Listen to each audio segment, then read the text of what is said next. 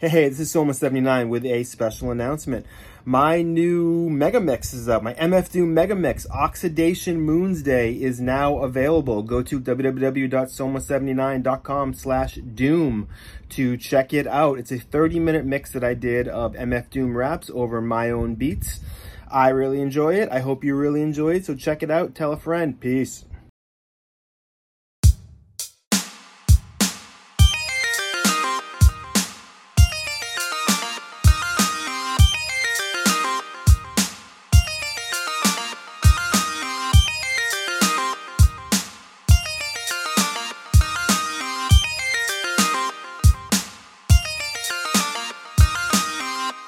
Welcome to the newest episode of the Articulate Ox podcast. I am your host, Soma79. Thank you so, so, so much for joining me today.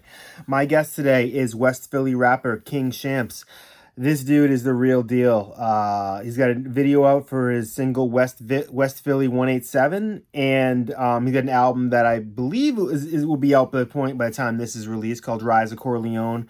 I cannot wait to hear that. He promised me some sneak peeks. I haven't got a chance to hear it yet, but um, I love this dude's style. Definitely check out the video for West Philly 187. We talk a little bit here about um, this was his first music video. Um, I just made my first music video. We talk a little bit about um, just how if you have a good idea, it's so easy now to make something. People used to spend a million dollars on music videos, and that just seems utterly ridiculous now. So definitely go check his out. It's really dope. Um, his music's awesome. I hope you enjoy the interview and uh, follow me at soma79.com. Check out my album, which is now out, my EP, Quiet Life, Loud Friends, with my man Pillsy Beats, Soma 79 and Pillsy Beats, Quiet Life Loud Friends, available everywhere. Um, yeah, available on all streaming services. Or you can get a free download with a free bonus song at soma79.com slash quiet life loud friends. All you have to do is give your uh, email address. You can download a zip file with MP3s and waves of all six songs, plus a bonus song named, um, what is it called? I Don't Know You But I Hate You. Yes, I Don't Know You But I Hate You is the bonus song. So I hope you dig that one.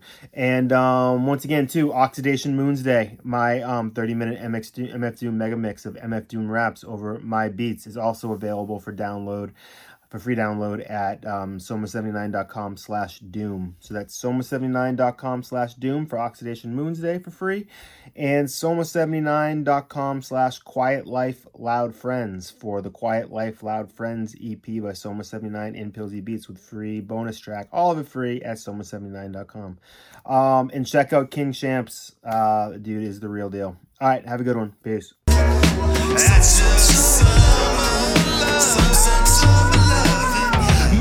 Wings. Quick to flip manuscripts, cause her man went from damaged kid to damn he's rich. But she still can't stand the way he manages to never put nickels in the can for the cancer kids. Plus he cheats at cornhole and brags that he won. So she lost interest like porno after she comes. My DM started jingling, baby, as it was done. Two seconds later, I can hear the snapping of her gums. She calls me half Dodge Challenger, half Lip Gallagher. Hey, welcome to the latest episode of the Articulate, Articulate Ox podcast. How articulate is that? I can't even say the fucking name right. I am your host, Soma 79. Uh, my guest today is uh, Philly hip hop artist King Shampz. What's going on today, King? What's up, brother? What's up, man? Not I'm much, glad man. to be here, man. Glad to be here with you. The King of Kings, um, yes, as I saw. Yes, yes, yes. you and Triple H. Word. yeah. Um, it's a good company to be in. Um, Indeed. I uh so uh you got a new video out um West Philly 187. I watched this today a couple times, man. One I, there's a couple I had a couple um off the top thoughts. One, I mean you look like you were using some real police footage in there and that really added something to it. That was um that was intense, man. And your voice like i have this thing with, with my rapping where like i quit rapping for years so i just thought like I, I couldn't i couldn't get my voice to sound like big enough. I had big voice envy within like three bars of listening to like one of your tracks. I'm like this dude's got this like gravitas and the wordplay and stuff to go with it and i was like yep i'm sold. Like um the video's dope the song's dope you sound dope you're it's just i really like it man. So tell us a little bit about west philly 187 um and uh what what you got going on? Well first of all bro i want to say thank you for that. You know what i'm saying? I really appreciate that. I, I work on my craft tirelessly you know what i mean to to get better at every detail.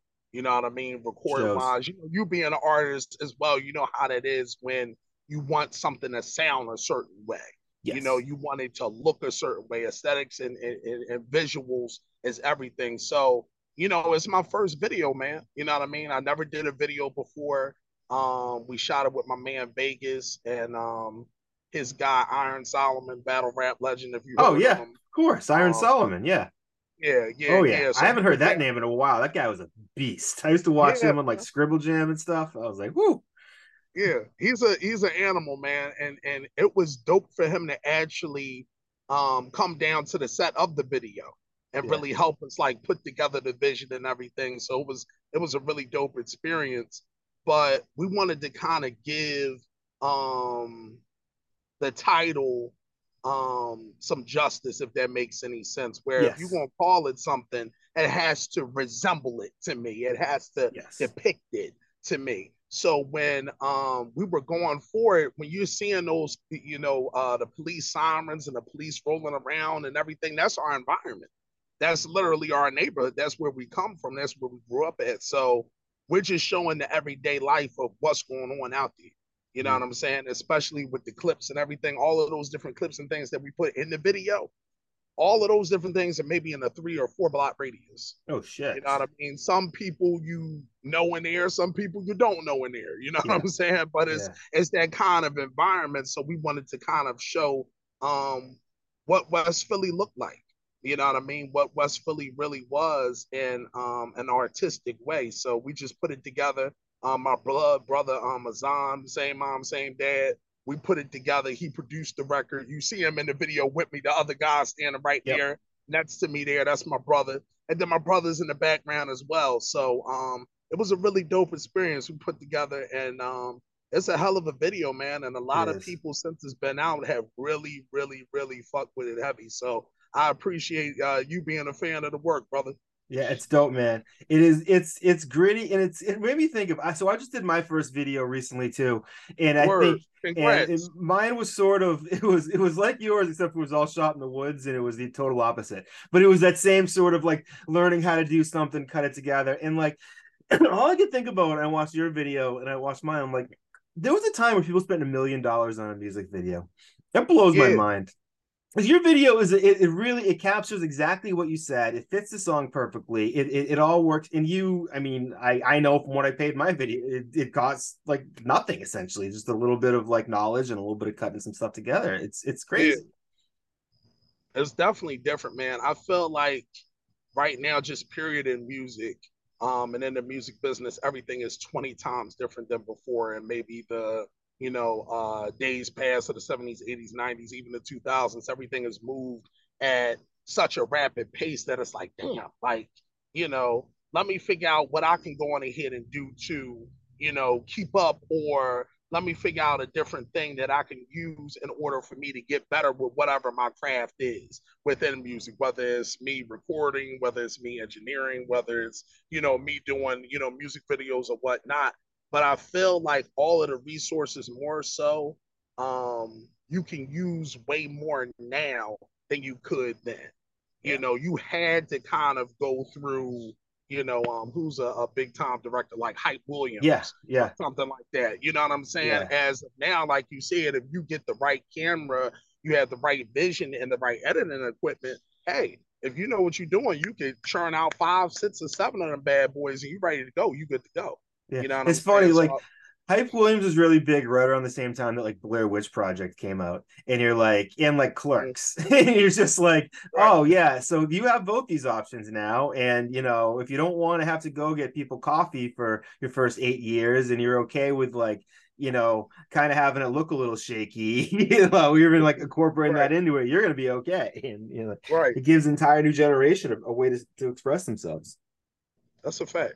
Yeah. That's a fact for sure. So what? How? So um, I I sort of go out of my way to try to get people on the podcast from different areas of the country just to get see what the, the hip hop scene is like. Um, we got my friend Wordplay at Flyest MC out in Juneau, Alaska, Unorthodox in um in Phoenix, Jay Sinatra in the Florida area.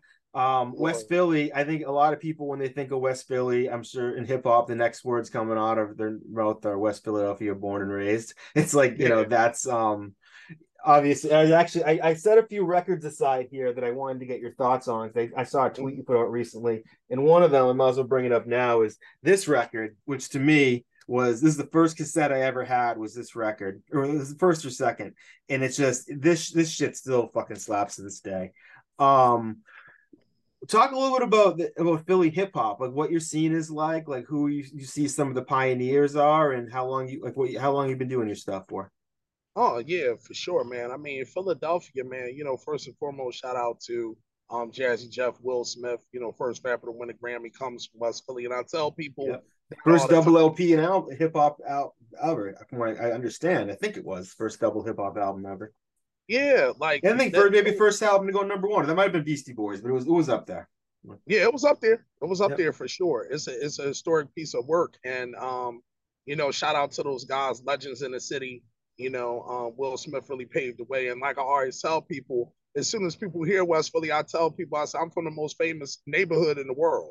You know, because everybody knows that West Philadelphia, yeah. born and raised, part from Fresh Prince of Bel Air. So you know that uh, kudos to well kudos to um, Jazzy Jeff as well. But when you talk about the scene, man, we have a rich history not only in hip hop but you know soul, you know R and B, um, neo soul, so many different um pieces of art that come out of Philly is crazy, man. So much talent comes out of the city is crazy. But just growing up, you know, um, me and my brothers we watched a lot of battle rap. You know, battle rap's a big thing in the city as well too. And that was during a time when you know you got Meek, you got Reed Dollaz. Um, right now, you know R.J. Payne. Yes. Um, he was a big battle rapper. Um, in the city, he was Rain Man back in the day. Um, so many other guys. Uh, Black Thought. Um, yes. Um, Black Thought's another guy that uh, comes from Philly. That's that's hella lyrical. Shout out to him as well. So we Black Thought to me is, is the greatest MC walking, as far as I'm concerned. Like it's like I, there's look, no. I'm not even mad at that. Yeah, he's just that he's boy. That boy MC. get busy. Yeah, that boy get busy, man. You know what. I mean? Um, who else? It's, it's, so many. Beanie Sigel. Beanie yeah, Sigel. Beanie. Freeway, yeah. isn't he from? He's from Philly Freeway too. from Philly too. Yeah, yeah. Freeway's from Philly too. So we got a plethora of dope artists that have um paved the way and really kept like a certain kind of grimy sound um for the city. So yeah, man, we just felt like, hey, you know, here at uh DMR Records, me and my brother, we got a lot of dope Philly artists as well. We wanted to kind of carry on tradition, and gangster rap started in West Philly. You know, PSK is the first gangster record ever. You know what I mean? If if you really know your history, you know that it started in West Philly. So I'll you tell know, you, I know a lot of hip hop history, but I I can't I don't know exactly what we're talking about. So educate educate me and educate everybody about this. Word, word, word. So PSK um from Schoolie D. Okay. Um Schoolie yep, D. Schoolie D. Yeah, Schoolie D made PSK, and that was really the first gangster record um that inspired Six in the Morning by Ice T Six in the morning, police at my door. that inspired Boys in the Hood yeah. for NWA. NWA. So yeah. it was kind of that kind of domino effect of the records. And then Schoolie D made, you know, Gucci Time, you know what I mean? Stuff like that. Yeah. So he's got like a lot of classic records, but um PSK stand uh stood for rather Parkside Killer. Yes. That's what it okay. stood for. And Parkside is a, a, a neighborhood in West Philly. Yeah. So now that's ringing a bell yeah, so so um, we really look at guys like him and so many of the other legends uh, coming from the city, and we just say, "Yo, we're going to keep tradition going, but we're going to do it in our own way." You mm-hmm. know what I'm saying? You know, we saw Roc-A-Fella um, basically be Jay Z, and the whole rest of the label was from Philly. Yeah, you know what yeah. I mean? Everybody yeah. else was from Philly on the label, so we've seen um, you got Meek Mill out now, you got um, Lil Uzi Vert out now. You have so many other guys that have came out of the city that are doing their thing. It's a plethora of dope artists, man. You know what I mean, on the underground as well as the mainstream. Yeah. And um, we just here really to make our mark, you know, on top of the game, really. And I feel like West Philly 187 is a hell of a start to really show some authenticity in the game. Oh, you know? oh God, yeah, yeah you really it really is an impactful video i recommend everybody go check it out um you said so that this is the beginning of um a project uh, rise of the corleone is that the title yeah rise of corleone rise yep. of corleone um tell us a little bit about that because i'm very excited now that i've i've got this this first bite Oh yeah, for sure. I've had some edibles, so if I don't look very excited, it, trust me, I am. say say you was grooving while you was you was getting into it. I ain't yeah, mad at that.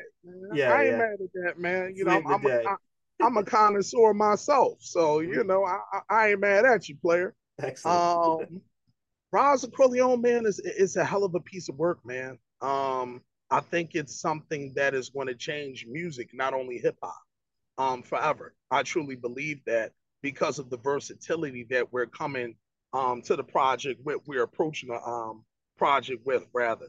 Um, we got the bangers on there. We got the real hip hop stuff, but we also got stuff that you can play on the radio too, you know. And we're really constructing songs. You know, we're putting the different styles and the different influences that basically made us want to rap or made us the artists that we are. We're pouring it all into one melting pot.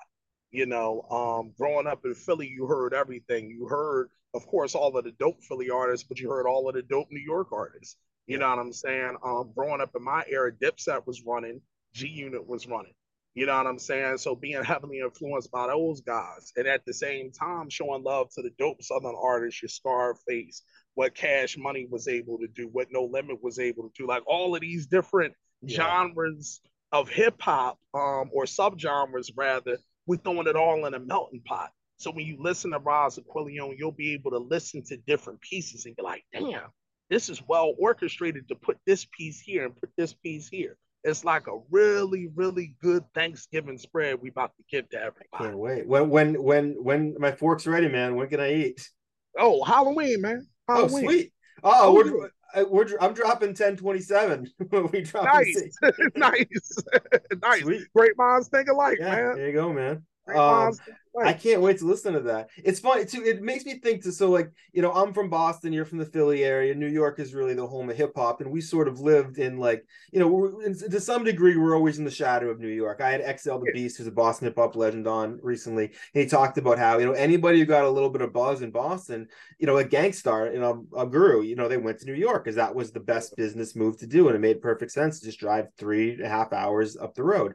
Um, with Philly, I mean, the names you rattled off, I'm sure we even missed a few, but there are some real heavy hitters. And they they went to New York and took over to some degree. You know, like yeah. most of Roc-A-Fella was Philly. Um, what like what are we doing wrong? I know this is really your answer, but like, you know, we're up here like, you know, tripping over our own dicks. Like, what's going on? You know what? You know what, to be honest, man, I I think what helped our city a lot more um, is we already had a certain kind of history, I believe, with the soul music with Kenny Gamble and Leon Huff, that I think that kind of helped yeah. keep eyes on our city a little bit more. I think what they were able to do in music with all of those big time groups, the O'Jays and doing work with the Jackson Five and stuff like that. I mean, you do work with the Jackson Five, somebody's gonna keep their eyes on you a little bit more. You know what I'm saying? Yeah. So I oh, think, oh God, yeah, yeah. You know what I mean? So I think that kind of helped us a little bit more because we're all those outside looking in kind of cities. And we all had to kind of establish our own rhythm and our own hustle and our own sound. You know what's and funny? Think, what that kind of translates into for me when I think about that in terms of Boston is Boston, as you sure have probably heard if you've ever been to a Celtics game, um, a Red Sox game, is not a very tolerant city. I mean, sure it's not like you know you're going into like the most racist place ever, but like a lot of people come to the Celtic, come to like Boston, go, you have the worst fans in, in the in the city. And I think in general, the fact that we had that you know it's it's better now, but like the fact that we weren't always open to like expression for years and years really stifled like you know why would why would music originate from here because it didn't it didn't seem welcome here like the same type of music you're talking about about, like um, mm-hmm. you know, soul and that stuff. It, I think I think the spirit of that, you know, music was probably not very well as well accepted here as it was there. Yeah, that could that could play a major role, you know, and, and sometimes still playing catch up. Yeah, sometimes that can happen, but I feel like, like you said, with a Gang Starr, um, Benzino coming out of the city, yeah, you know yeah, you know, it's it's a lot of dope people that came out of the city and did a lot of dope things. I just feel like it's more of like you said, more of a tolerance thing and a catch up thing, but also just building your own sound. You know what I mean? Like for better or worse, with Philly, Philly kind of thrived more in the battle rap scene and the pain rap and a lot of stuff. You know, it was a lot of different things. Major Figgas did more of the music I like to do, which is the gangster hip hop bad boy slash type shit. Like that was more of a wave, but Philly kind of established a certain kind of sound and a certain kind of identity.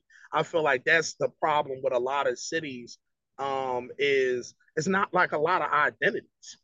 You know what I'm right. saying? Like it's not something you can just latch onto and say, okay, this is Boston or this is Detroit or this is whatever or whatever. Philly yeah. has went through those same things too. Yeah, you know, Philly, Philly's the city that threw snowballs at Santa Claus. That's what I always think about. Yeah, I mean, if you listen, and and this is the funny thing, when you start talking about um fans, yeah. just the just the sidebar. When I hear people give Boston people hell, I'm like, you do realize we're all like on the same coast, so it's kind of the same people right. with with a twang of an accent. We're only separated by Jersey. yeah, that's it that's it. Like that's what we're only separate by. So when you start talking about the fan base, like uh, being okay, football season. Um, pretty sure you're you're a Pats fan, right? I don't I don't watch football, but um, I I'm I'm aware in general. Okay, yeah. Okay, so I'm, I'm a pro wrestling guy, so we're get ready for some ECW questions. oh, see, I'm I'm fine with that, man. Yeah, we can we can get into it, man. You know, but when you when you start talking about the fan bases and stuff like coming from where I come from, everybody's Eagles fan. Now, me, I'm a Cowboys fan. I'm not an Eagles fan at all. Yeah, but it must be rough. when you, yeah, oh my God, Jesus Christ, it's it's it's one of the most ridiculous things. And I tell people that I say, if you can really make it on the East Coast, Philly, New York, Boston, like these tough cities, I say you you got you you develop uh the tough skin. Yeah. It's true. You know what I mean? Yeah. You just do. So when I look at Boston fans acting crazy, I'm like, I'm from Philly where Eagles fans like are insanely disrespectful. Yeah, like yeah. If, if shit ever goes down, I feel like Boston and Philly will be on the same side. like, yeah, because it's, it's it's pretty much the same city. Right. Like it pretty much is, man. We'll, you know we'll I mean? back to Revolutionary War days and be yeah. like, all right, we have more in common than apart. little little bit of tea party here. Yeah, yeah. That's funny, man. Um, so yeah, it's funny because when you say Philly has an identity, it, it, I do think about um I, I mentioned before wrestling EC the ECW arena and some of those crowds and watching that shit on TV and being like, this is absolutely insane. Like, and I yeah. from what I heard, the as the twenty three hundred arena, I think it's now called, is is not in the best part of Philly either. I've heard that's an experience to sometimes go down there. Um, what what is it like at the hip hop shows in Philly? I mean, it's the same thing, man. It's a rough and tough city. You know what I mean? All the hip hop heads are coming out. You know, uh, you can't get booed at any given time. You know what I'm saying? If you're not bringing a special, excuse me, especially if you're an upstart and you're trying to get the ball rolling, hey man, if you come in weak, they're gonna let you know. Mm-hmm. You know what I'm saying? But at the same time, um, it's a lot of love there too. If they accept you and you real and you're authentic and you stand on what you stand on, they're gonna respect that. You know what I'm saying? So it's it's a really dope um element, and there's so many different folks that come from uh the city. I forgot to say uh Jedi Mind Tricks with Vinnie yes. Paz. Yes. You know what I'm saying? Um, Vinnie Paz has, has uh made his mark in the game, and a lot of people don't talk about him. Um, good old head of mine, you know what I mean? Real solid dude. Yeah. You have Guys I'm a big like time him. Czarface fan. We we have our Vinnie Paz. It's Esoteric from Czarface. Yeah, yeah, yeah, for sure, for yeah. sure. Hell of an artist. Hell yeah, of an artist. Yeah. I just did a song with him that's coming out of my album next year. Dude's a friggin' beast. Nice. Shout that's out to them. They signed a version last week too. Oh wow, that's dope. Is that through the Goliath deal? Um, I don't know. Uh, I know it's just I just saw him posting that that Czarface is now on Virgin. So that's nice, man. It's That's crazy to think too that like so he's a couple years older than me. I mean, I'm 44 and a half. He's probably like 46, 47. Like mm. um that like it's crazy to think that people are getting signed to major labels for the first time in their 40s for rap. Like that wasn't the rap that wasn't like I remember people like even like I don't know if it was Jay-Z, but he's like talking about not rapping in his 30s and stuff like that. And there was no idea of what an older rapper could be. But like the thing is, the mm-hmm. fan bases grew up with the, the rappers, so it's like we're still interested in that same music. If they're still gonna make it, we'll still sell it. You know, it's yeah, yeah, absolutely. And I feel like it's a beautiful thing because the age bias is a real thing in hip hop, and I think it's only truly in hip hop because if you look at um rock music, those guys are out here, you know, doing bumps of coke 79 years old yeah. getting after it doing world tours and nobody bats an eyelash. You know, yeah. I feel like just in hip hop, it's that kind of ageism thing, and I'm so glad to see it um being um tossed to the wayside, so to speak. Where it's like, yo, if you dope, you dope. You build your fan base up, and now these companies are starting to see that a lot of these people that you would think are independent or underground or have a certain kind of sound, people are listening to them and they're actual earners, as opposed to them signing a lot of TikTok dancers and, and, and things like that, and they don't really have a following. They don't have an organic. See what I'm saying? Yeah. Those things are true. Yeah. It's funny. You know like the, R.A. the Rugged Man had a quote that I always think about. He goes, um, rock um rap fans treat um legends like like bygones. Rock fans treat their legends like icons. And it's like it's it's exactly what you just said. It's like and it's been so beautiful this year about the 50th anniversary of hip hop and that people are getting love and it's like people are shouting out names like you know you haven't heard as much like the Heavy D's and the Chubb Rocks and like um you know uh black i'm hearing black sheep on like tv commercials now. And so i've been asking this question of some of the hip hop guests that i've had on um when we're at 50 years now where do you think hip hop's going to be at 100 years man, I, I hope that hip hop evolves into something greater. I feel like for us to have 50 years of hip hop that started, you know, really at a, a, a damn park jam. Yeah. You know what I'm saying? And to, you know, us now having Doritos commercials and you can't do anything really without hip hop being yeah. involved in it in some kind of shape, form, or fashion. So I believe the next 50 years should be better. I believe they will be better. You know, I feel like we're still finding our footing. Um, and 50 years really isn't a long time.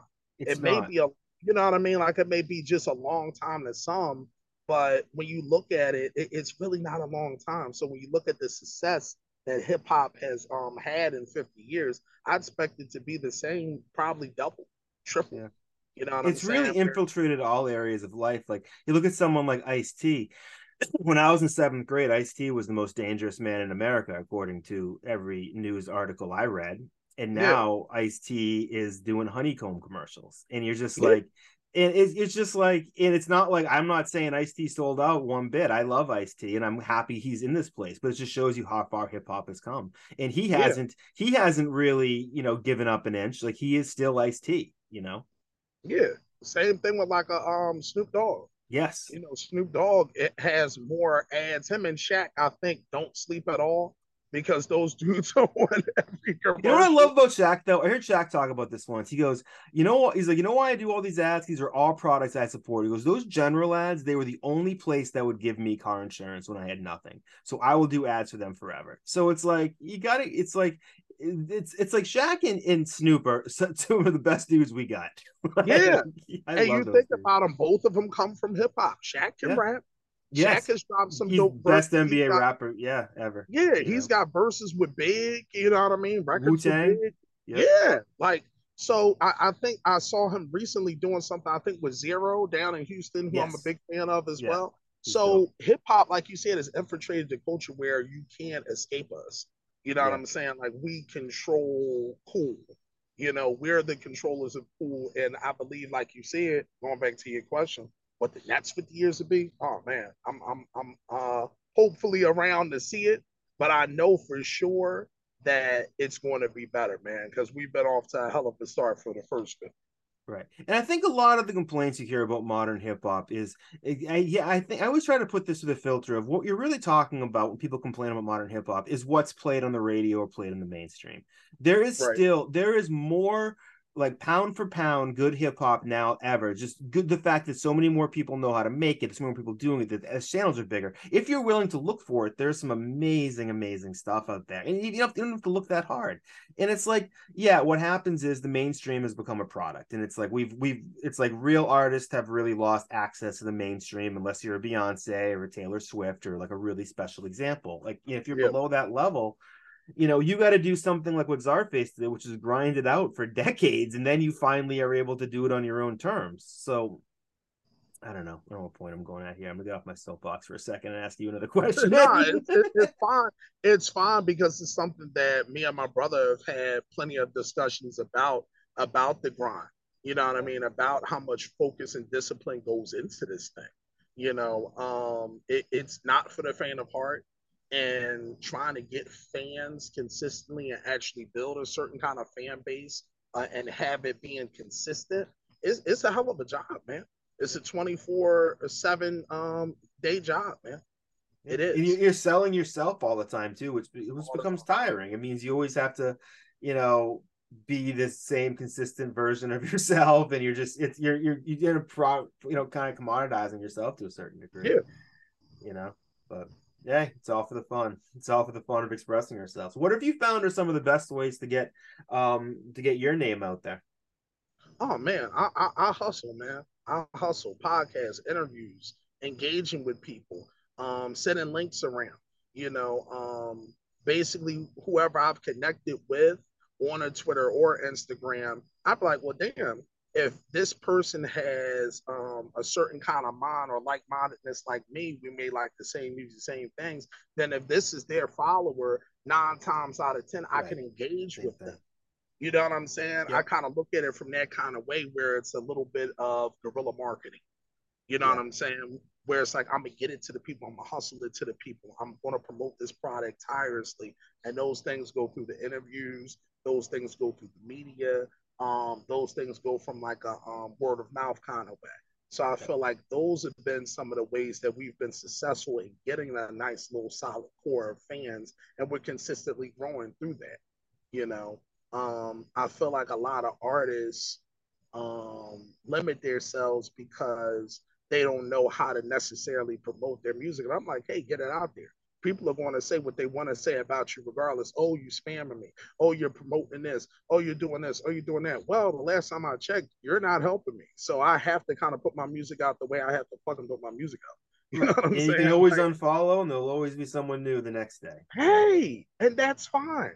Everybody's yeah. not going to make it on your journey. And I right. think we have to accept that sometimes where it's like, hey, if this person doesn't like how I'm doing things, see you won't want to well, be. It's funny too. Like I remember, um, this is kind of a, a slight diversion, but like when I in the early 2000s, I, when I started doing like online dating, the idea of meeting somebody in real life that was on the internet was so crazy. It was like you're doing what? Like you're taking your life into your hands, and it's like now it's like I don't think people appreciate that. Like so, I grew up like in a very small town of like 88 kids in my high school class. Like there was nobody who I who liked hip hop. I got teased the shit out of it, and I grew up my life, and I never really had like the close like hip hop friends until like I really made the effort and meeting people on the internet. I'm like, oh, they're right there. It's like right. it's almost like you can find people that are basically like the version of you in a different city, and then it's like 100%. you start building a network of like your, you know, lot your I don't know, lost souls, whatever, or soulmates, no, whatever. I don't know the word. No, is. bro, you you tapped on something that that that is um 100% correct, which is the internet gets so much negative press that we don't look at what positives the internet has brought to us. Where how we're sitting here right now, we connected through the internet. Yeah. We connected to go on ahead and sit down and have this conversation about hip hop, about life, about what's going on in the culture through the internet. Like you said, you can connect. Your network is your net worth.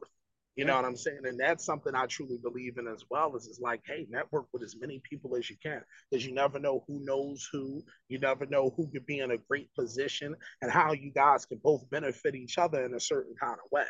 You know, you know what's saying? funny? I learned about the internet and doing this podcast is that mm. people who have conversations with you in public, like we're having now, that they essentially would never have with you in private. And it's not like they wouldn't have them on some sort of principle for reason. But if I just like hit you up on the internet and was like, hey, can I just call you and we're going to talk for an hour? Like people would be like, I, I don't know what's going on. But if you're like, we're gonna do it as an interview, and it's like it's totally different. And I found that I've had all these like great conversations with people that never would have happened in any other way because it's like you at least start off with a pretense of like you can go look and see that I'm not crazy. I got a bunch of other stuff out here and like whatever. right.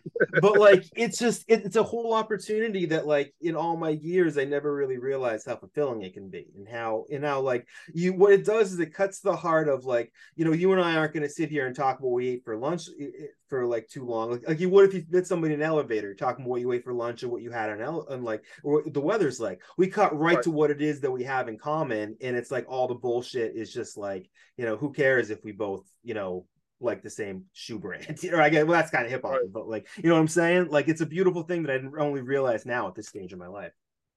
Yeah, nah, like I said, it's a it's a dope thing, man. It connects people, you know, and and and that's what I love about it. I've connected with so many dope people, you know, um, through the internet. Good friends, actually. Yeah, you know what I mean? Through the internet, where you know, like you said, we we had a certain kind of common interest, and then we learned more and more about each other and talked more and talked about certain things, and then you know, the more and more you talk, different other you know subjects and conversations happen, and um, I've, I've found that I've found a lot of dope people through that and made a lot of dope connections through that. So, you know, I always look at the internet as a powerful tool, man. It can yep. be used for good, it can be used for evil, it can be used for positive, it can be used for negative, but I always want to see the positive of it. Yep. And that's what I focus on definitely. So that actually reminds me of something else. This is a perfect segue. Um, though when you say it's a perfect segue, is it really? The um, there's been a kind of a weird thing happening with the podcast where I reach out to these people in different cities, and there ends up being some weird coincidence that comes out of it. Like one, my man Wordplay in um, Alaska, he was telling me about what his album cover was going to look like. He was describing this like this some oh, anime thing I knew nothing about. And he's like, I'm like, oh, okay, whatever. And then later on, after the interview, to my right, and it was this exact same sticker that I've had on my storage drive for 10 years by some weird wow. coincidence. The next day, I'm like, that is this is. it? He's like, yeah. So, like, that's happened about three or four times. And it happened again today with you. So, I always do a little bit of homework um, before the interviews. And I was on your Twitter, and you referenced an album that meant a lot to you and your dad, I believe, is what you said. And this is yeah. an album that means a lot with me and my dad. And I recently bought it just because I bought my dad a record player with the extent, with the express purpose of bringing it up to their house and playing it and enjoying that experience with them. And it is this record. Wow. this record is everything to me. It's it's, it's for me, it's my favorite Hendrix record. It's like it's it's it's not it's not the the fires and the hate and the foxy whatever. I can't those are all great songs crosstown traffics but it's amazing man. So tell me a little bit about your your experience with this amazing record banded oh, gypsies man. by hendrix. Bro that is crazy that you I, I feel like we just had like one of those Nardwuar moments yes where somebody like taps in on you and you're like whoa like that just kind of hits me different I know. Um, and you and I clearly we're from different worlds, and it's like the fact that this record meant so both to both of us and our families is very it's awesome, you know. Bro, I I can remember um weekends and just hearing who knows playing.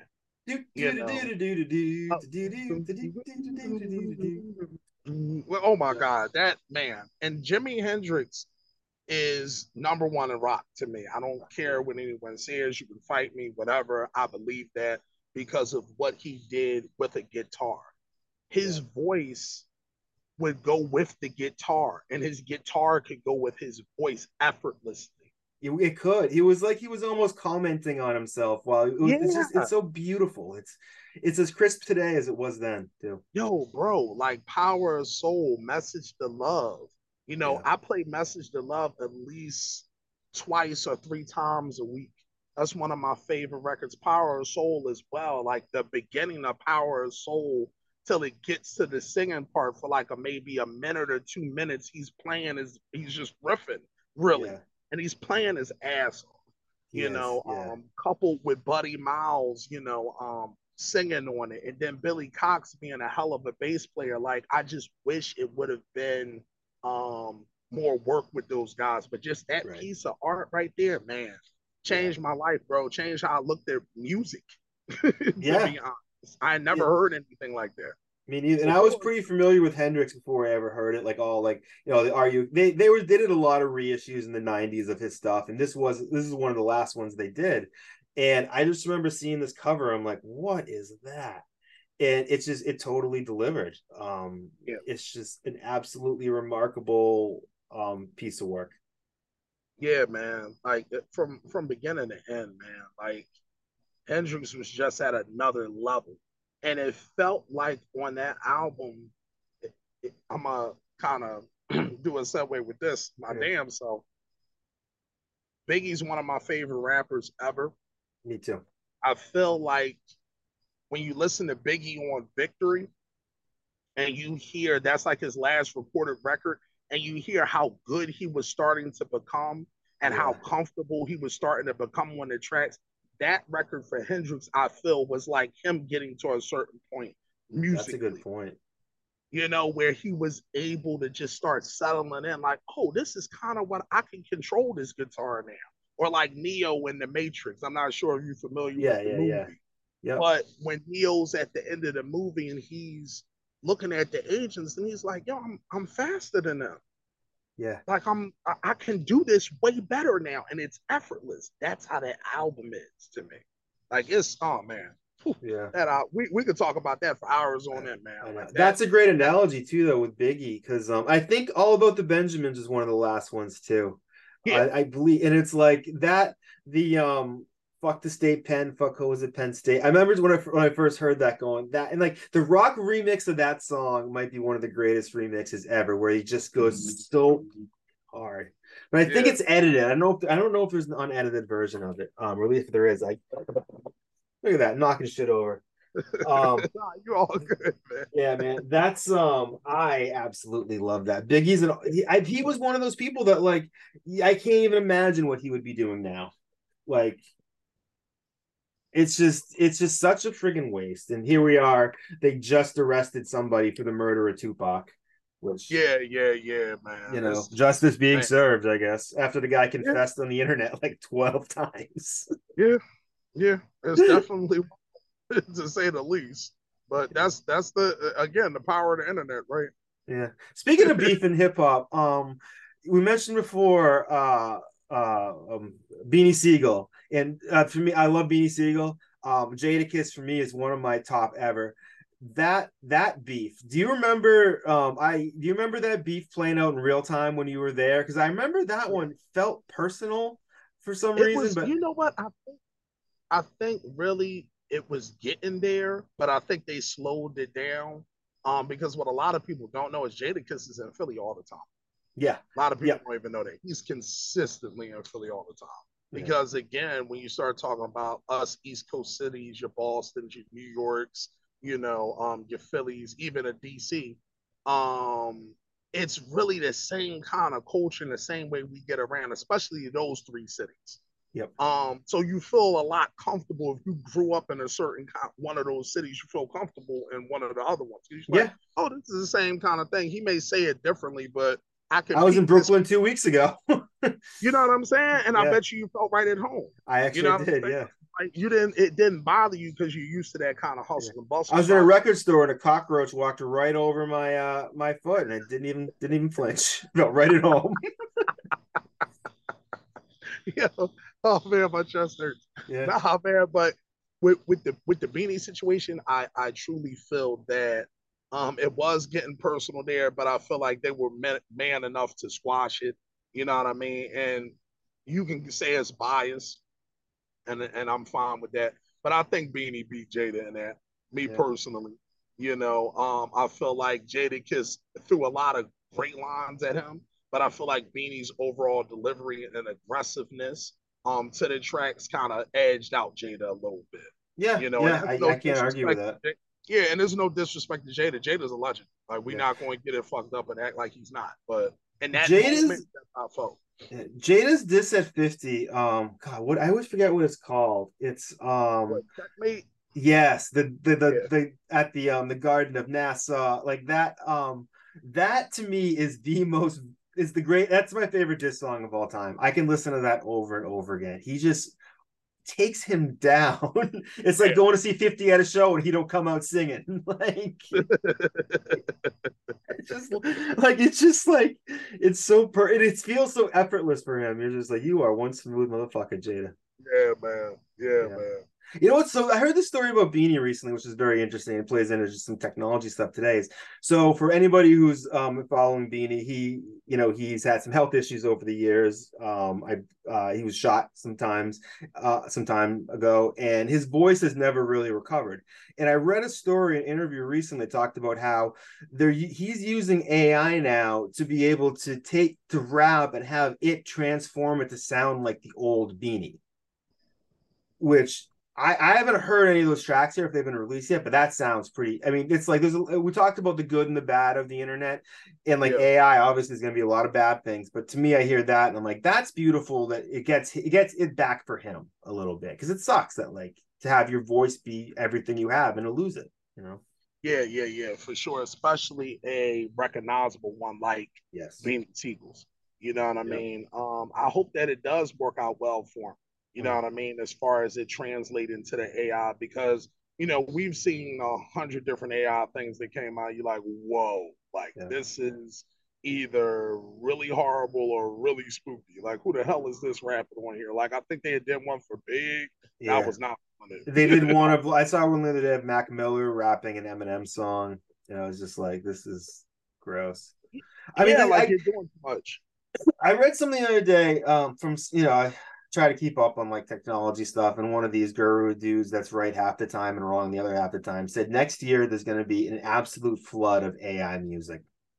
I so I what I suspect might happen is that you may see the streaming platforms be dealing with an enormous influx of uploads and stuff like that of this AI music. It'll be cranked out.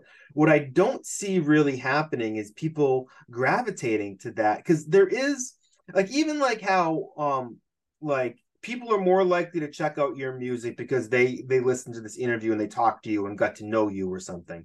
And therefore they've heard your story and they're more likely. That absolute lack of a story i still think creates a distance between the listener and the music. And i just don't believe that. I think this ai music will take over in the sense of you know people aren't going to want to pay to, to have a composer come in and write a little ditty anymore. They'll just have they'll make a sound bed with AI or something. But I just don't see it taking over um, what people actually want to and choose to listen to.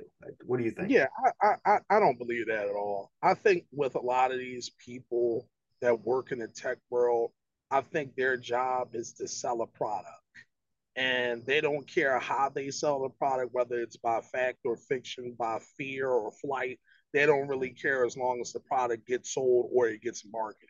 In some um, instances, they're making themselves the product by being the doomsday speaker too. So they're they're yeah. selling. You know, they're like, if I say this on this thing, they might bring me onto this station to say this as well. You know. Yeah, you see what I'm saying. So if you're again, when when you're a knowledgeable person and you actually look at things below um, sea level or uh, beneath the surface, so to speak, you can look through those things, man. And I don't know how you're going to be able to um, replicate um, the human emotion um, of a record. You know, um, AI has shown that it can um, repeat a certain kind of human emotion, I believe, but I don't think that it can necessarily um, give you that because it is a computer. You know, it doesn't have those feelings and emotions. When you're sitting down, you're writing a rap, you're writing a rap from your heart, from your mind, from your soul, yeah. from your experiences. You know what I'm saying? With the AI, they're basically just going to be going from, okay, this is a beat. I can just plug this here, plug this there, plug this there, and there's no emotion in it. Right. So I feel like certain certain things may be a little bit successful from the AI, but I don't know if it's just going to take over where it's going to be like, oh, people like us are just going to be like, oh, you know, we have to do an AI track now and change right. my voice to do this and third. I, I, I don't believe that at all. And I've seen a lot of people trying to talk about that, but I I, I view it um as pure marketing ploy. to be honest, I think there's going to be a few runaway songs that really like take off that are AI. Then, then yeah, that's sure. to be the moment that a lot of people actually confront how they feel about this. And then I think the problem is there's never going to be that'll be as good as it ever gets and everything. It's, it's sort of like if you tried to make like you know when they made like mac and me a few years after et it's like well et was et and now we got mac and me. And you're just like well that's that's what we're left with. And i think the novelty i think there may be like there'll be i think ai music will find its little niche of places where it belongs and where it's like we're excited society accepts it as, as being something whether it's whether it's maybe an improv comic doing something on the fly or like it'll be essentially a novelty. But I think it'll have a little moment and then people will decide how they feel about it and move on. I just don't see people embracing it as like, you know, and I don't see artists embracing it as a satisfying way to make music. It's like, you know, I can see like, you know, there's sometimes when I'm, you know, I do a lot of my own production and I struggle at the end with mixing it because like it's really it's, it's hard to be objective over your own your own voice. So I always prefer other people to mix it. But when I do it, sometimes I do wish I had a randomizer button that goes, okay, if I hit this button, maybe this time it's gonna make it sound like an old Beastie Boys song, and this time it's gonna make it sound like a G Unit song. And that to me is a little intriguing. But you still the artist at the end, um, because to some degree, when when you don't know what you're doing, you're just twisting knobs, you're essentially doing that anyway. And but you yeah. still have to have that ear of going, hey, this is the one that not only do I connect with, but other people will connect with. So I think that's where the artist is always going to have to be, you know, the end all be all. So. Absolutely. I feel like with any part of technology, especially when you're doing songs, that's one thing that we consistently do um, with a lot of our records is we sit down and we build with the engineer. We find out the different tricks and stuff that we can use within records to make the record feel more enhanced. You yeah. know what I'm saying? So I don't have a problem with people using AI or anything like that from that perspective. But as far as like dealing with the songs and the song structure and how it should go, yeah, I don't see it. And that's just me, you know. Yeah. But I do agree with you as far as it um probably hitting on maybe about three or four like hit songs out of nowhere, and then people will kind of start running towards the new thing type of deal. I, I definitely see that for sure. But you know, we saw snap music, you know, happen a couple of years ago. No one's snapping their fingers now.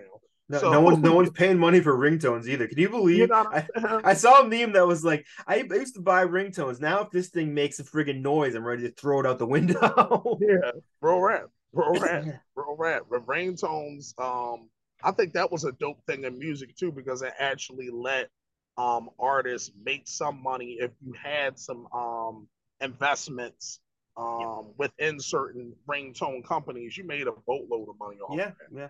I had the ringtone for "Baby I Got Your Money" by ODB, and it was the it was just because just of the melody, it was the perfect ringtone. It sounded amazing on like one of those old like little Nokia phones, like the do do do do. Do, do, do, do, do. you love that shit. Um, let's talk a little bit about Dead Wrong Records. Um, is yeah. that a tribute to Biggie? Um, yes and no yes and no. Of course, you know, when you hear that Dead Wrong, the first thing you will think of is the Biggie record, which is yeah. a phenomenal record, by the way. I've always loved it. I always like the uh, version with Eminem on it too. The seven um, different levels of devil worship and worse, of course, it says human sacrifices and cannibalism, the animals having sex with them, camels, mammals, and rabbits. That it's ridiculous. yo, dog, Em really goes like psycho on it, it literally. I remember hearing that and going, and didn't I had to play it back a few times. Going, was that really Eminem? Because his voice sounded a little. It was always like he didn't usually rap with that cadence of his voice, and I wasn't even sure that it was him. But like he is slaying, and I mean Biggie absolutely kills it too. I mean it's yeah, yeah, yeah, yeah, yeah, yeah. Yeah, and there's no that's without saying, you know. It's it's a hell of a song, man. That's why I love both versions. But I feel like one of the reasons, one of the main reasons we went with Dead Wrong as far as the title is concerned, is we feel like we are the anti you know we're dead wrong like you know we're we're we're not going with the status quo of what you guys want to do. We're not going to submit to anything that you guys want to go in here and do. We're going to make our own way. We did wrong. We're doing everything that you would consider wrong. But then once you guys see right. what we're building, you're like, damn, maybe they was right. Maybe they was doing it the right way. You like know what that. I'm saying? So that's kind of where that um that name derived from for sure. That's and we dope, uh man. we live up to it with all of the music. You know, even when you listen to West Philly 187 or any of our records that we've ever put out, uh, we produce things differently. We rap differently. You know, we put together hooks differently, song structures. It's a different kind of wave. You know, yeah. so when you're a listener and you actually come into um, the music, you're like, damn, this is dope, but it's unique in its own way. You yeah. know what I'm saying? It's not something that you can say, oh, that sounds just like so and so's music. No, it does not. you know what right. I'm saying? It's a it's a whole nother sound, it's a whole nother wave. So that's where the Dead Wrong title derived from. We just I know it's funny as you say that, like, because I remember watching the video and going, "This feels familiar, but doesn't feel like anybody else." It, it mm-hmm. has what you're talking about, where it's like, you know, everybody now is like, yo, I'm the new Griselda. I'm like, we only got one, we only need one, we only got one. That's fine. Yeah. And it's like, you know, you're still talking about some of the same stuff, but it doesn't have that, it doesn't sound like that. Um, you know, it's it's it's got its own flavor for sure. You know what it's like, bro? And and, and I'm a um me and my brothers are like kings of analogies, right? So we probably have an analogy for like everything. Yeah, but, I do that too. it's almost like when you look at basketball, right? And you see Michael Jordan, Scottie Pippen, and Dennis Rodman at the Hall of Fame, right? And all of them got their jackets on, all of them standing there. They're all Hall of Famers, right? Yeah. All three of them played basketball, but they played basketball differently. Yeah. All Good three point. of them did. Michael Jordan was that kind of scorer, dude, killer, ferocious, close the game out, Right. could defend. Scottie Rodman Pippen- in there too. Another totally different player. You know what I'm saying? Yeah. But but all three of those guys are in the Hall of Fame. Yep. They all are successful. All of those guys are some of the greatest basketball players to go down. So going back to your point, Griselda, much respect to them brothers. They've killed the game for a couple of years. They got mainstream uh, songs. They got mainstream hits. They got a lot of um following. You know what I'm saying? And they created their own lane. Yeah. You know what I'm saying? And they were doing, like you said, more of the gangster rap kind of thing, the street oriented lyrics and bars and beats and stuff. We're doing the same thing, but we're doing it totally different. Yeah. You know what I'm saying? So it much respect to them, but it's it's a whole nother wave, man. And that's what we focus on. We focus on being different and being unique, where it's like like you just said out of your own mouth, where it's like, yeah, this is this is familiar, but it's not familiar in a way where it's like, okay, I can latch that on to someone or something. You know Right. what I'm saying? And that's what we were um going with when we're dropping any of our music. That's that's the game plan. To make it a different experience for the listener. Yeah, yeah. I mean, I highly recommend people check this out. And I think this I'll try to release this episode as as soon as possible to your release date, like um, you know, in November. But um, so when I so by the time people are watching this, um, Rise of Corleone will be out. Um, but the uh what else do you have that's already released that people can go and check out now, people such as myself? Oh yeah, for sure. Um, we got a uh, album actually on Spotify. Um, Dawn of the Dead. Um, that was basically a compilation project of people on our label and a lot of dope artists that we actually know. Shout out to Def Soldier. If you're not familiar with him, please check him out.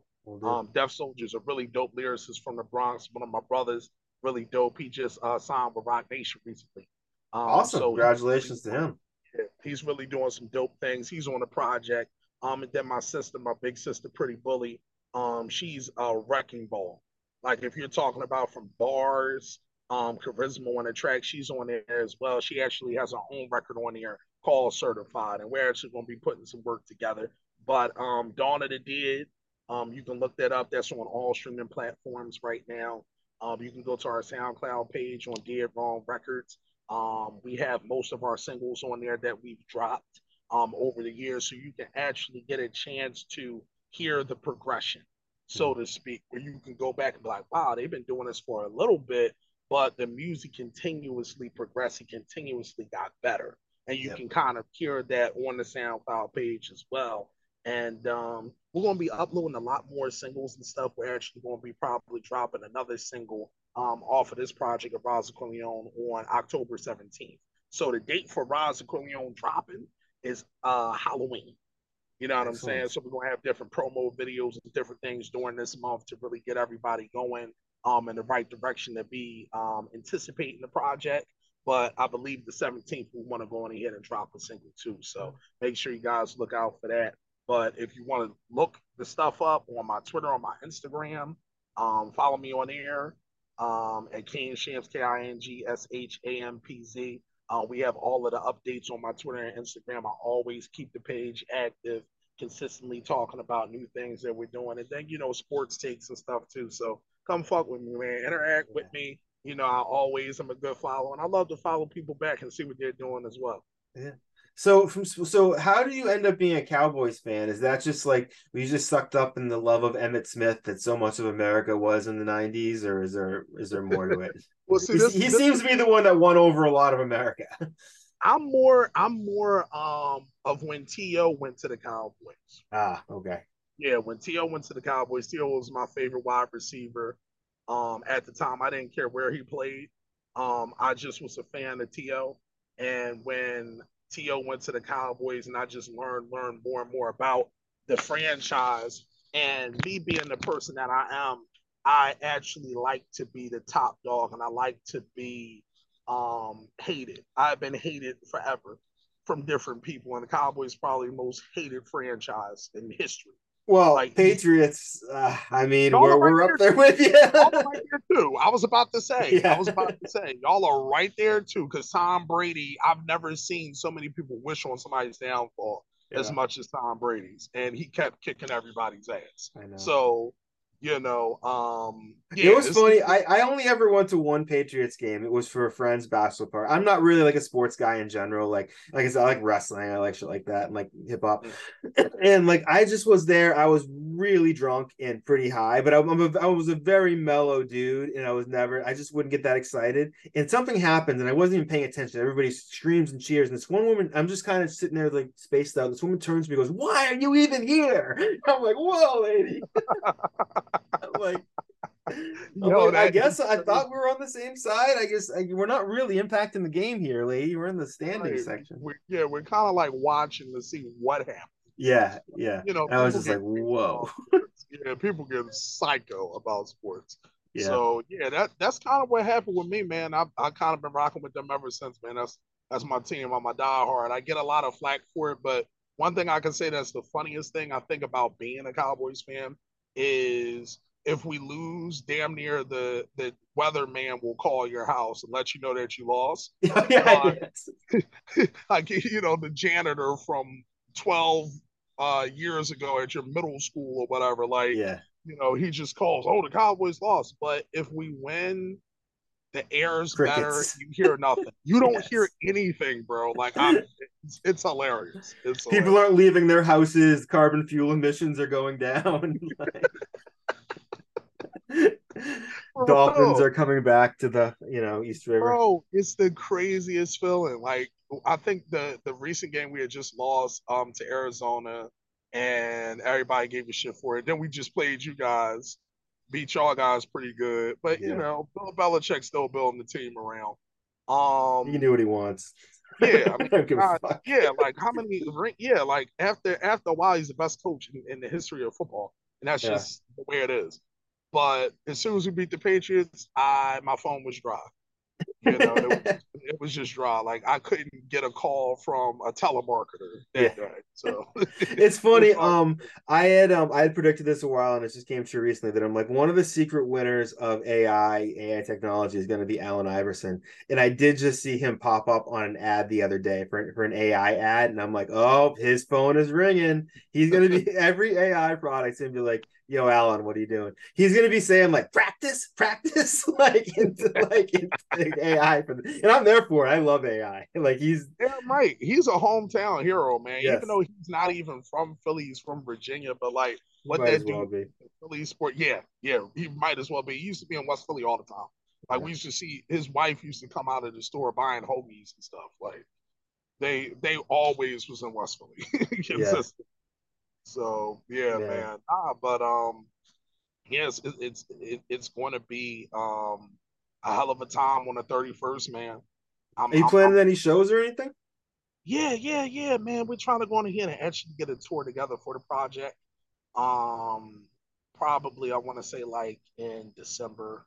Um, we want to kind of start doing some shows, get some stuff ready for like the beginning of the year, you know, because once you're kind of in that third quarter, fourth quarter mode, it's a lot harder to get the shows and venues the way yeah. you want you know so everybody's um, booking a christmas party or, or yeah, a lot more people yeah. have other plans and stuff it's time for family you can't really get it rolling the way you want to but at the top of the year i believe if you're attacking the stuff right now you'll be able to put together successful shows and or tours so that's kind of our plan right now getting some stuff together taking some label meetings getting some stuff together from the business part of it and um we know that of Corleone's going to do his thing. And with a visual like West Philly Wayne Sevens, which is really doing some really dope organic numbers, like those are real views. We're not paying for yeah. nothing. The people are coming and engaging with us. So it's been really uh, successful for us.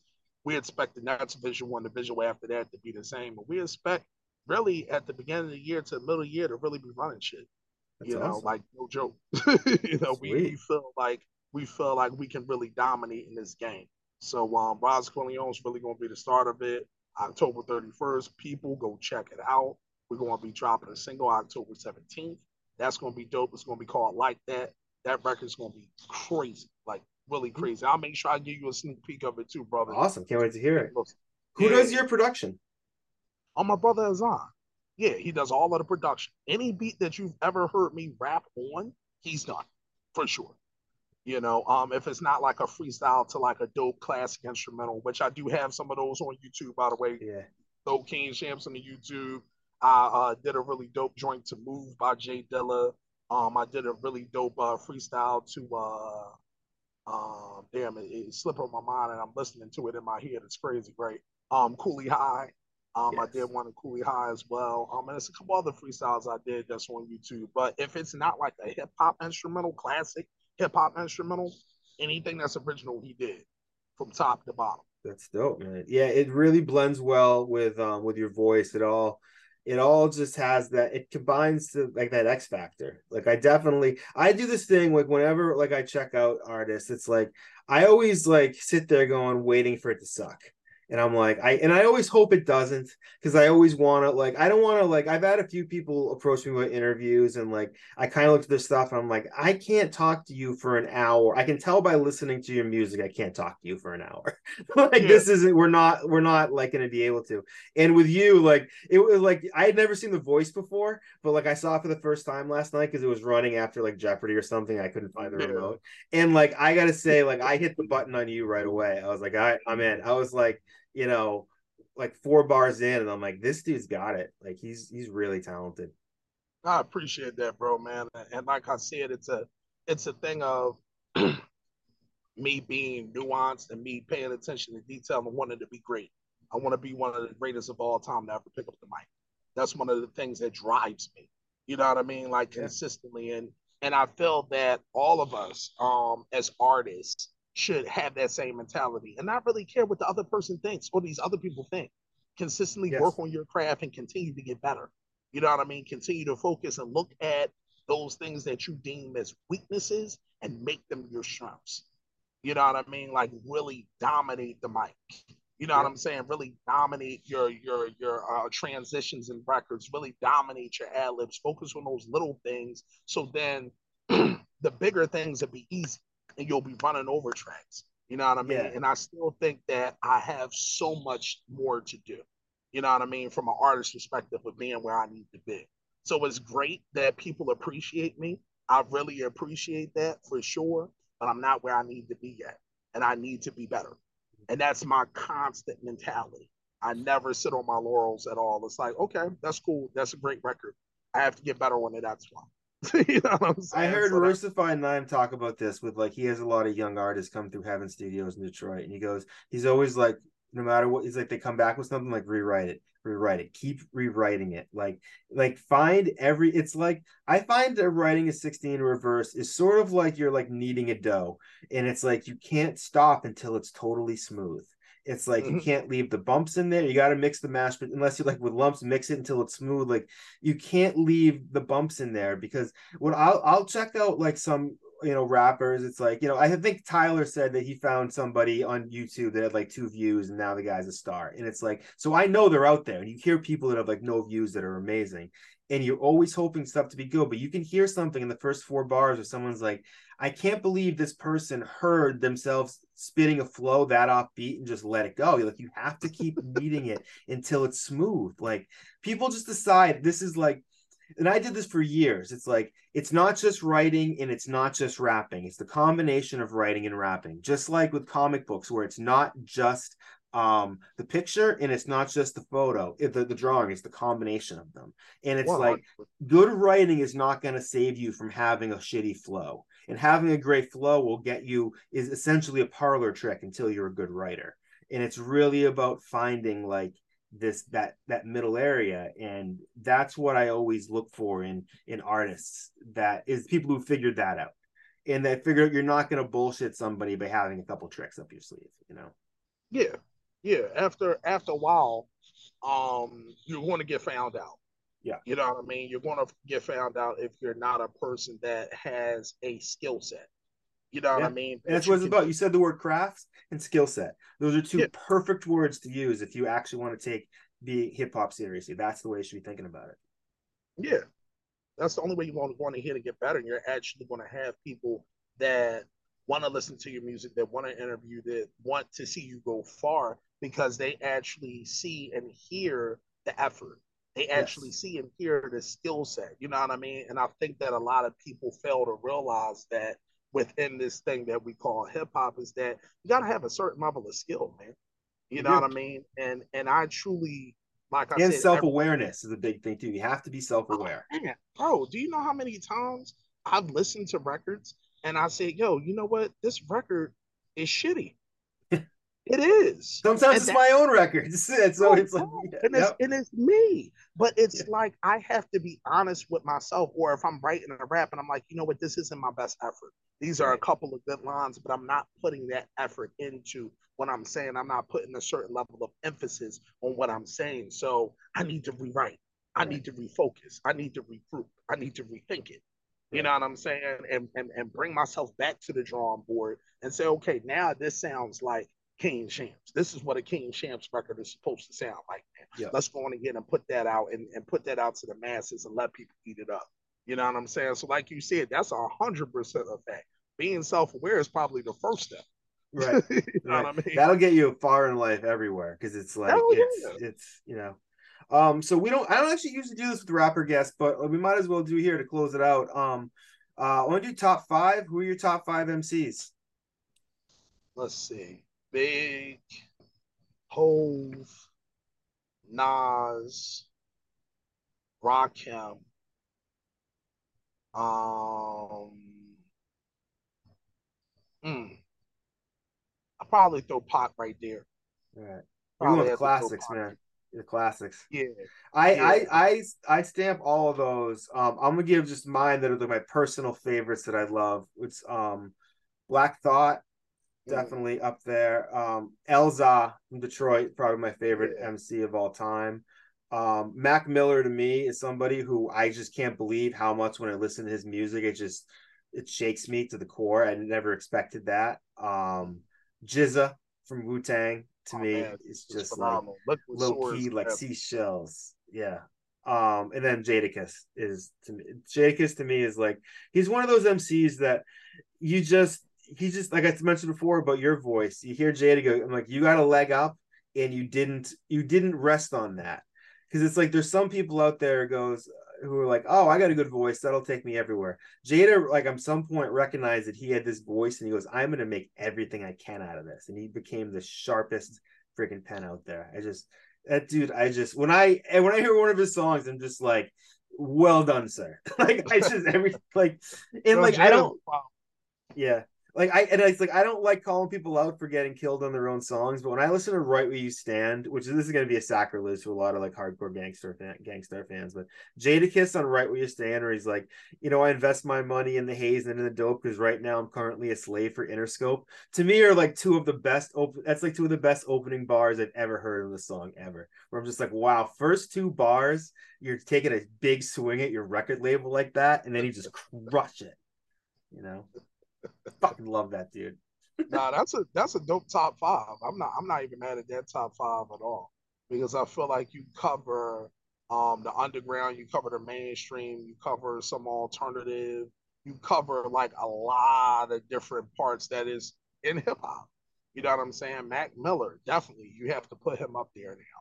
You know, um, just yeah. for his musicality and his ability to write and sing. You know what I mean? And do a lot of different things on records.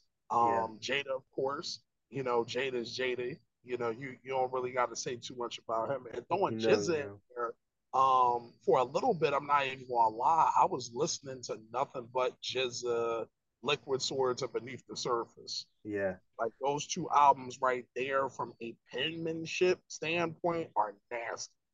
I just bought Beneath the Surface on vinyl while I was in Atlanta, and I got it home, and it had had it was a, it was a two record set, but I had the same record in there twice and I was like, fuck. And I just want to give a shout out to Comeback Vinyl in in um, Alpharetta, Georgia. They shipped it back to me for free. They ordered another one, checked to make sure it was okay, and sent it back my way. So shout out Comeback Vinyl. They're some of the they're one of the best stores you can buy from online and in person. And that record is absolutely amazing. Yeah, it is. Yeah. It and is. Paper Plate, the disc at 50 Cent. That is just that the beat is I love that. I have always wanted to do something over the beat. It's so fucking smooth. It's just yeah. Oh man, I love that. Oh, I want to go listen to that tonight. Actually, I get excited just thinking about it. And it's like he talks about how on, on that beat how like nobody has like I don't see people with a G Unit tattoos. I see people with Wu Tang tattoos on their face, and I'm like, I got my Wu Tang tattoo on my leg, and like it's like ah man, fucking love that shit. It's just I when I first started rapping, there were really when I first started hearing rap, and we'll actually rap on this. Um, there were there were four acts to me that really introduced me to rap, and it was Jazzy Jeff and the Fresh Prince, it was the Beastie Boys, it was N.W.A., and it was Digital Underground. And it's like if you were like take like a square and put those in each corner, like there's so much in between all that where you're like yeah. that covers so much ground, and it's like it's it's like like the, the Digital Underground and N.W.A. might as well be from different planets, but it's all still hip hop, you know. Yeah. What was it for you that when you first heard hip hop, like, did you have similar moments with artists where you're just like, wow, like this is like when you first started discovering what the genre was? Do you remember that? Oh yeah, for sure. Um, when I first, I, I tell the story a lot, but I think what influenced me to be a artist, um, in the first place was watching Fade to Black, the DVD, the documentary that Jay Z did for the uh, Black album where, where, um, where, Mike D from the Beastie Boys is there when he's he's losing his mind with Rick Rubin and like yeah yeah yeah, yeah. and he's like at the Grammy in the bathroom, bro. I love that, and I love with Just Blaze where he's like, I basically only um I only do this to uh for I only make beats so I can pay pay for my video game habit or something. Yo, yeah, I've seen so it. many gems in here, bro. Like that. I remember watching Beyonce and that being, being like, she's like Tina Turner, the way she was dancing in those heels. I was just, I was blown away, but I was like, she can really fucking move. You know? Yeah. Yeah, man. That that whole DVD, like just seeing all of the people that were legends, Ghostface show up and perform. Slick you know Rick with mean? the chains. I forgot about yeah. that. We brought all the chains for him. Yo, bro, like that DVD really changed my life in a way where it was like, y'all really want to do this. I think another one um moment um where I was listening to hip hop or listening to a certain album was when I first heard Illmatic when I first heard Illmatic and listened to how sharp Nas was at such a young age, it was just crazy to me. You know, um, what's a what's another moment? If you love Illmatic, there's so like Elzhi, he had his own album called Elmatic, where he had this group Will Sessions record. They made like they played like basically Illmatic like on instruments and, and sampled those. And I don't like no the idea that anybody would take on redoing Illmatic is insane. And to say that it's good is whatever. Elzhi murders it. One of my top five favorite hip hop albums of all time. Mm. And like I highly recommend it's amazing. Like, yeah, I gotta check that joint out. I've seen I've seen it come across on like Twitter and Instagram. Like a lot of people talk about it. I never got the chance to listen to it. Do so now that favor, you man. gave the recommendation, yeah. I, I, gotta tap in. And, Some and of like you, once you, know. you, really start getting into Elzhi, you'd be like, why? I said to someone else, I'm like, did he like like piss on Jimmy Iovine's shoes? Because nobody this good should be this like you know like under the radar. Everybody should be talking about Elzhi every day. So right. Yeah. So what, what are you gonna say? No, um, Illmatic. Illmatic was yeah. one of those moments in hip hop too that really changed my life. Um, to really love the art form and really focus in on the craft a lot.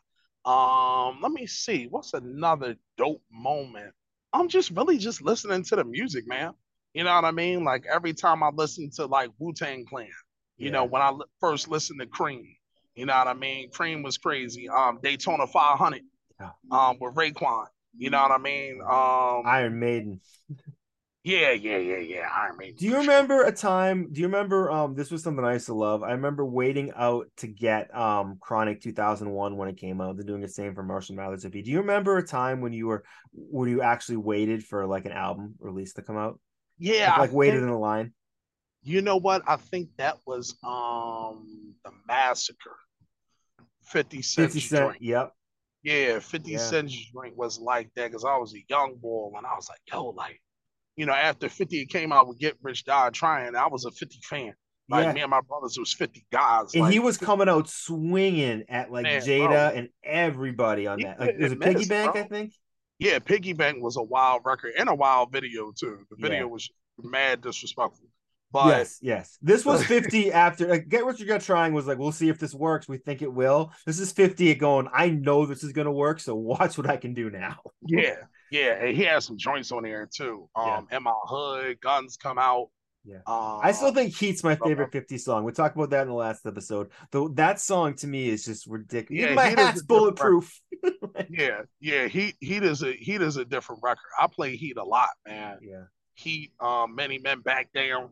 Yeah. You know what I mean? Back Down is one of my favorite records too. So yeah, probably the 50 joint I was excited about. And then yeah, like I said, like the Black album. Um, Black album is it, it doesn't when people talk about the best Jay Z album, that is my favorite Jay Z album, and people don't even want to talk about it till like four or three or four, and I'm like, I still man, that's the one that I put on, and it's Yeah, as I'm much as I love say- all of them, that's the one that I go to. to me, I feel like my top two whole albums is probably that and um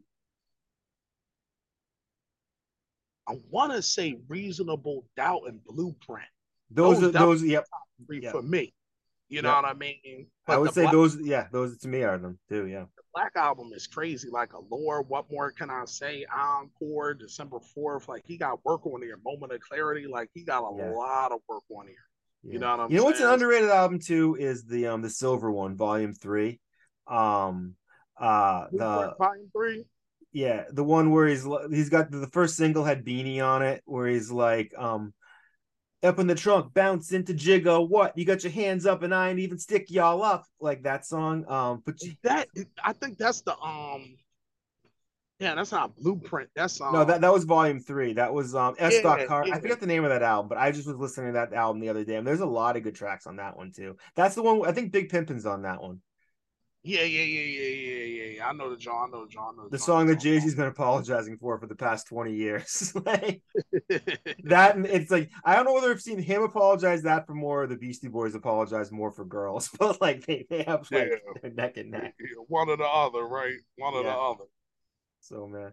All right, man. Well, it's been a pleasure getting to know you, man. I, I really like your stuff is awesome, and I cannot wait to hear this album. I'm gonna check out the video a few more times. I recommend everybody check it out. Your social will be on the bottom of this whole thing, and um we'll make sure that's easily accessible. But um Word, word. thank you I so much. appreciate you having me on, bro, for sure. No problem. I Thank- enjoyed it. me too, man. All right, man. Talk to you. Some motherfucking dub in that building. You feel me? You riding today. You riding this? We got soul. We got pills. We got honest. Honest, what up? Yeah, yeah, we got everything we need, man. Check, Now, I'm not check, just saying check. I'm but let's just say I'm professional. You feel me? Shh, come on, let's go hey, you know summer's coming when folks start getting shot and smoked on city blocks for low with any guap. Same shit, a year. My first full gray hair. One more felony, I might have my first full gray beard. It's way weird. Feel like that was only yesterday. I'ma slowly blow like parolees. The homies guesstimate. When I blow, don't blow me like you know me. No, hit the exit stage. Left of the tackle spray, redirecting your steps this way. It feels shit progressing. Got the steel with the vested. Even in the summertime, I will Smith and Wesson. You cutting from the grassy, so underground Nardwuar wouldn't know what the fuck to ask me. I stick it in the stomach. Now let me hit the throat. She call me Mr. Drummond. So many different strokes. Your punchlines, Mr. Drummond. Audience, Mr. Jokes. To your family, return from visit folks. Some some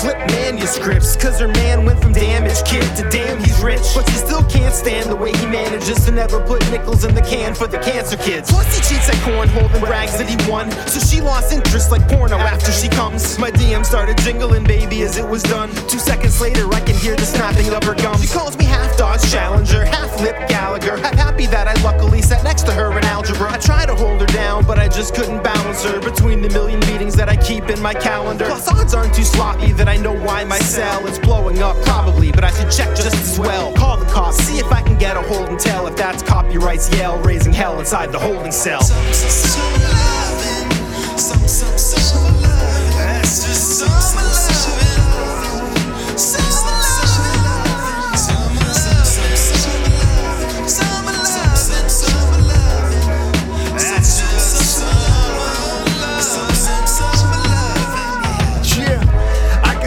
smoke from the cookout.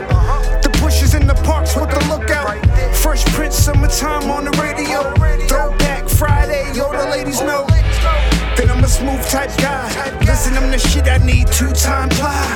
Part of my soul on my head sky high. The weed smoke cover my body, so I try put a scent on like sunblock. Summertime's body season, so keep your gun cocked. I count beers in the cooler, cause when the fun stops, that's when the arguments happen. In the gunshots, it's summertime, backyards where we play cards. Spitting sight for the homie trade bars. Domino slam on the table, we take charge. I got a style you can make large. Uh-huh. Uh, see, motherfucking right.